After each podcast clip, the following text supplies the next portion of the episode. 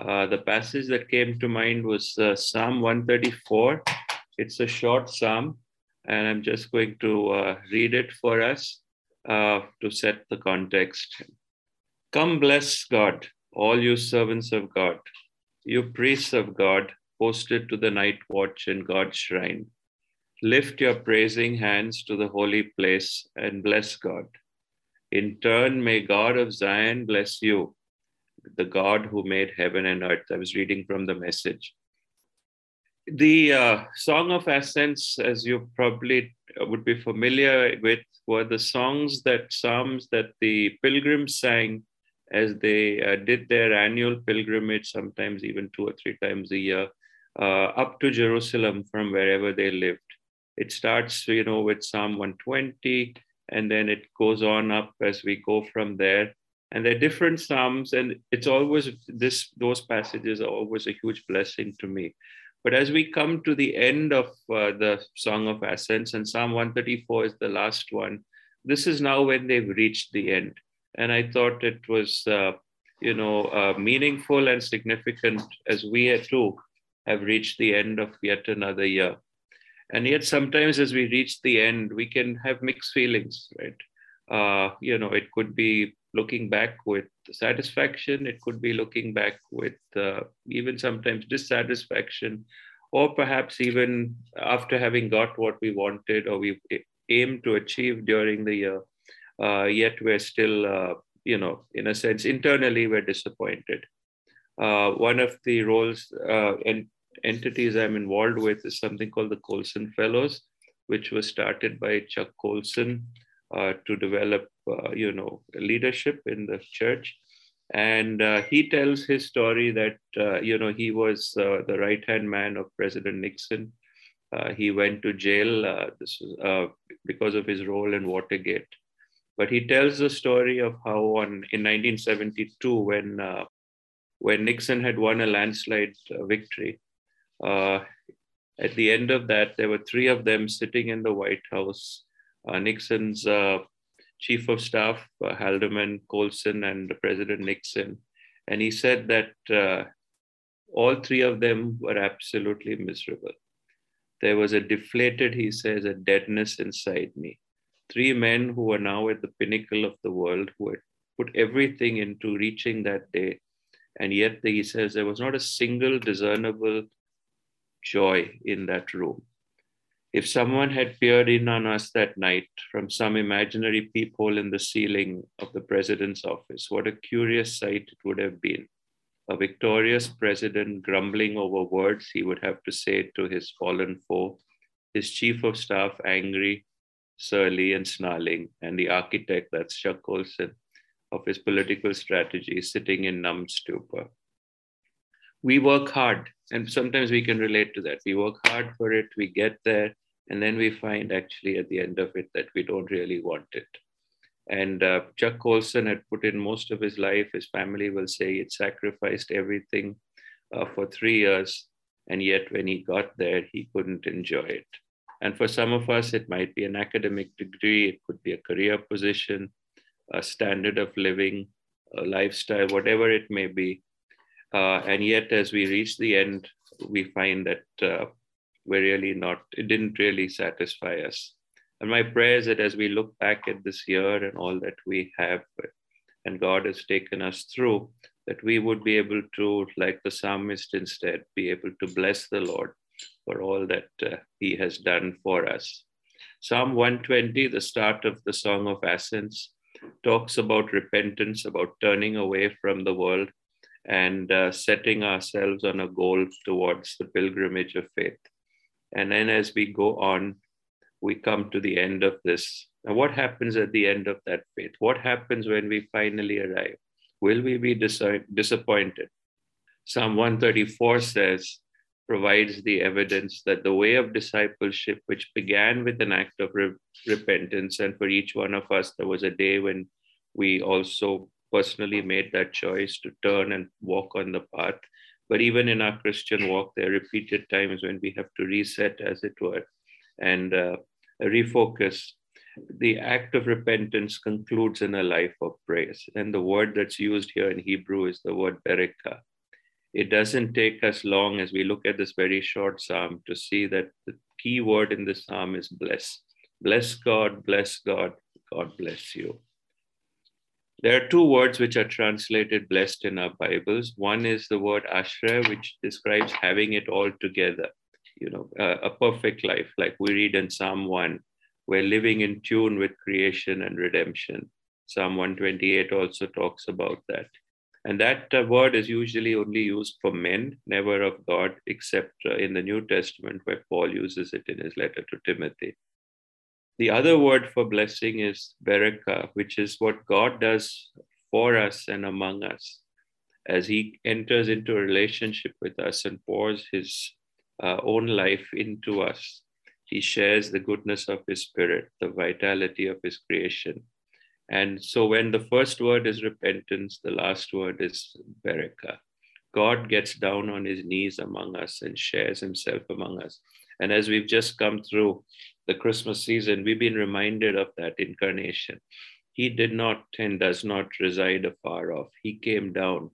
We were just listening to a sermon yesterday. He left heaven and he came down.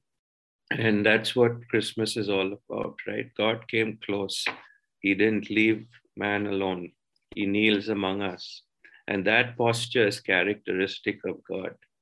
And that's what really is the good news that we share that God shares himself graciously and, and generously. He knows exactly where we are.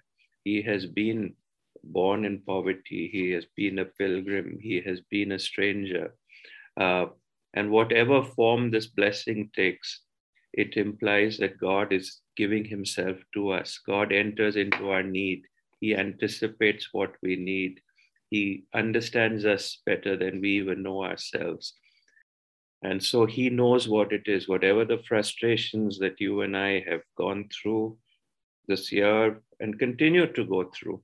God knows what they're at. He knows what it is to do work which is not appreciated. He knows what it is to do work that is repetitive and seems frustrating. Uh, he knows what it is to be ignored, not listened to, right? And God enters our world. A book on God has for its title, the God who stands, stoops, and stays. That summarizes the posture of blessing. God is stands with us. He's foundational. He's dependable. A hymn we so often sing on New Year's is, "Oh God, our help of ages past, our hope for years to come." God is there. He's dependable. God stoops. He kneels to our level and meets us where we are. And God stays. He sticks with us through the hard times and through the good times, sharing his life with us and his peace. And because God blesses us, we too can bless God. We respond with what which we have received. We participate in that process that God has initiated. We who are blessed, bless. For the word that is used of people in scripture is the sense of praise and gratitude that we have received. We know what it is to receive blessing, and therefore we are able to pass it on. In fact, in uh, Judaism, even today, all prayers begin with the first word that is praise of God, which is called blessing. And as we come to this year end, I think that would be the great word to conclude, which, which scripture talks about, which is blessing. Every act of worship we know concludes with a benediction. Lord, bless you. And Psalm 134 says, Come bless God, lift your praising hands and bless God. Those pilgrims who sang this had been walking up, uh, traveling in the heat, perhaps, uh, roads that led to Jerusalem. And now they finally arrived. Uh, with all the threats that existed in those days, travel was not as easy as it is today. Uh, and now they've come to the temple of God. They've been on the road sometimes for days or weeks. What would happen when they finally reach? What would they feel? What would they do? Would there be joy or would there be a deadness? And so, in one way, as we look at the psalm, it's an invitation. It says, Come, bless the Lord. The great joy of being in Jerusalem was that they were now invited to be a part of that temple worship. You're welcome. You've reached. Come, join, join in. Don't be shy. Don't hold back. Whatever happened on the way, Did you have an argument with someone in your family? Forget about it. Come, bless the Lord. Uh, did you quarrel with your neighbor on the way? Come, bless the Lord. Perhaps you even misplaced your kids on the way, as we read in uh, Luke, right? Well, they'll make their own journey. Come, bless the Lord. Put the whatever it is that happened on the way, put that aside and come bless the Lord. Perhaps you're ashamed of your feelings, the grumbling that you look back, the, the days when you murmured. Uh, well, come bless the Lord. Are you embarrassed about the times that you gave up on the way? Forget about it. Come, bless the Lord. You've reached here finally. Come, bless the Lord. But it's also more than an invitation, it's a command. Having arrived at this place now, will we just sit around and tell stories? As we look back on a year, we have much to talk about, challenges we've been, that each of us that's on this call have survived. We've gone through a wave of the COVID. Will we now sit around and tell stories about the trip? Will we spend our time as tourists now that we've reached? Will we be, you know, shopping? We've got to Jerusalem. There are other things to do. And, or will we start looking for the next challenge? And the psalmist says, No, you're here because God blessed you. Now you bless God. And I pray that as we stop where we are today at the start, as almost at the end of this year, that we would take this as both an invitation and a command. Whatever the year has brought us, let's just stop and bless the Lord. Our stories may be interesting, but they're really not the point. Our achievements may be great, but they're really not the point. We have, as Paul writes to Corinthians, when that which is complete comes, the incomplete will be cancelled. Bless God, because that's what He has created us for. Let's lift our voices in unison, no matter what the year has been. Let's enter into community of praise and bless God. And yet, perhaps you feel that, okay, yeah, that's true, but I don't feel like blessing God. I don't feel like it. And I don't want to be a hypocrite. I can't bless God if I don't feel like it, right? And the biblical response says, lift up your hands in the holy place and bless the Lord. You and I can lift up our hands. It's a simple movement. We may not be able to command our hearts sometimes, but we can command our hands, right? Lift up your hands in blessing, and your heart will get the message and be lifted up in praise. We are psychosomatic beings, and our spirit and bodies are intrinsically linked go through the motions of blessing God, and your spirit will pick up on that cue and also follow along. For us, why do men lift their hands in praise so that their hearts may be raised at the same time? That's what Calvin said. And you and I, so often, I think in this world, we think of, you know, feelings must come before action, but scripture typically follows the other way around. Isaac took Rebecca, then he loved her we so often sometimes today put the cart before the horse.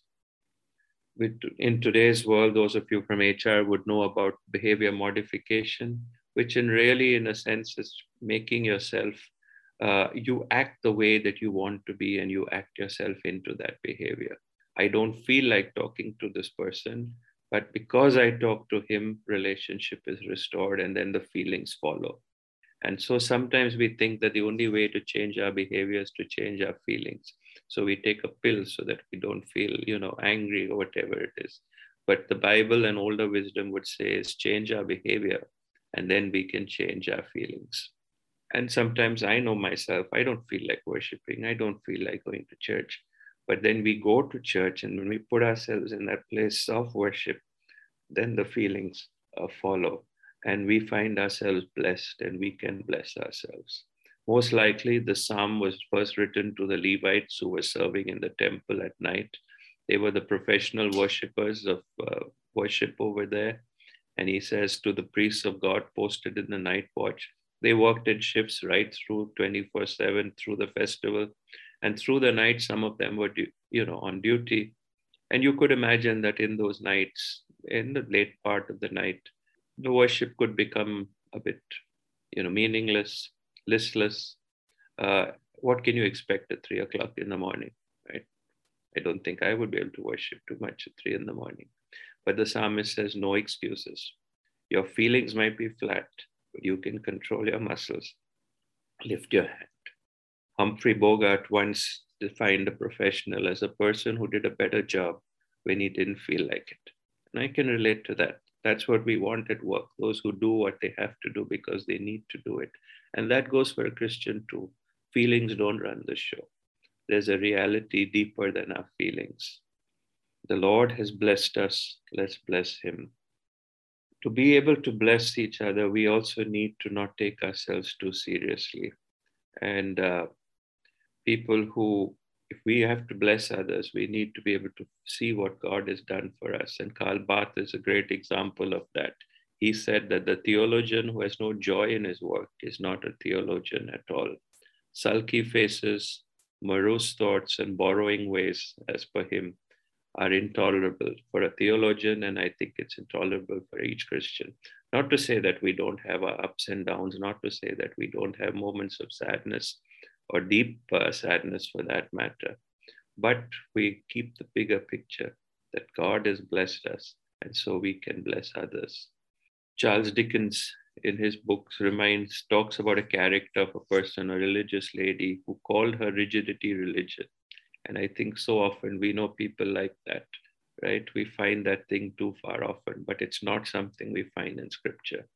In scripture, we talk, Jesus talks about joy, the person who found the lost sheep, they have a party for it, right? He says there's more joy in heaven over one sinner rescued than on 99 who were lost. Not relief, not surprise, but joy. And so at the as we look on this day, as we look as we come to the end of this year, I pray that for each one of us there would not be deadness inside, like it was for Chuck Colson, but there would be joy. There's blessing at the end of the road and that which is at the end of the road then influences everything else that has taken place along the road. Our chief end as those of you from a you know from a traditional background would know in the westminster confession is to have joy in god right? Delight in what is in god is essential to our work. The first question in the westminster catechism is what is the chief end of man and the answer is to glorify God and enjoy Him forever. We are here, and God has kept us here to glorify Him and enjoy Him. There are many other things in Christian discipleship, of course, and we've if you go through the Psalms, you see so many of them. But the main thing is not work for the Lord, is not suffering for the Lord, is not even witnessing for the Lord or, or teaching for the Lord. The main thing is that we are to enjoy Him, to glorify God, or as the psalmist says in 134, to bless God. And blessing can only come out of a heart of gratitude. Grace and gratitude go together. So as we look back on the year, let's look back and see what all that God has done. And that, that, that out of that heart of gratitude, may blessing come back. God, you have blessed us. Now we bless you so that we too today come to that place where we are in a place that we've arrived. God, thank you for your faithfulness. You blessed me, I will bless you. So come, each one of us, let's bless God and God bless you. Let's pray. Our Father, we thank you for your faithfulness to us, Lord, uh, each day that you have brought us to this day and to the end of another year. We thank you for the reminder these past few days, Lord, that you are not afar, but you have come close. Lord, you entered our world. You came as a babe, Lord, born in a manger. Lord, you have been where we have been, perhaps in places even where we've never been, but Lord, you have experienced every pain, every emotion, every thought. And Lord, we thank you that you continue to walk with us. Lord, you haven't left us, that your spirit is there in us and you know exactly what we go through. And so, Father, we thank you that you have been faithful. And Lord, you have brought us to this day. And Lord, as we look back, we can see your hand of faithfulness and we bless you for it, Lord. You have blessed us might, mightily, Lord, in so many different ways. Eh? And so, Lord, we bless you back. And I pray that for each one of us on this call, Lord, that our lives would be lives of blessing, testimony of how good, our God is. This is our prayer, Lord, in Jesus' name. Amen.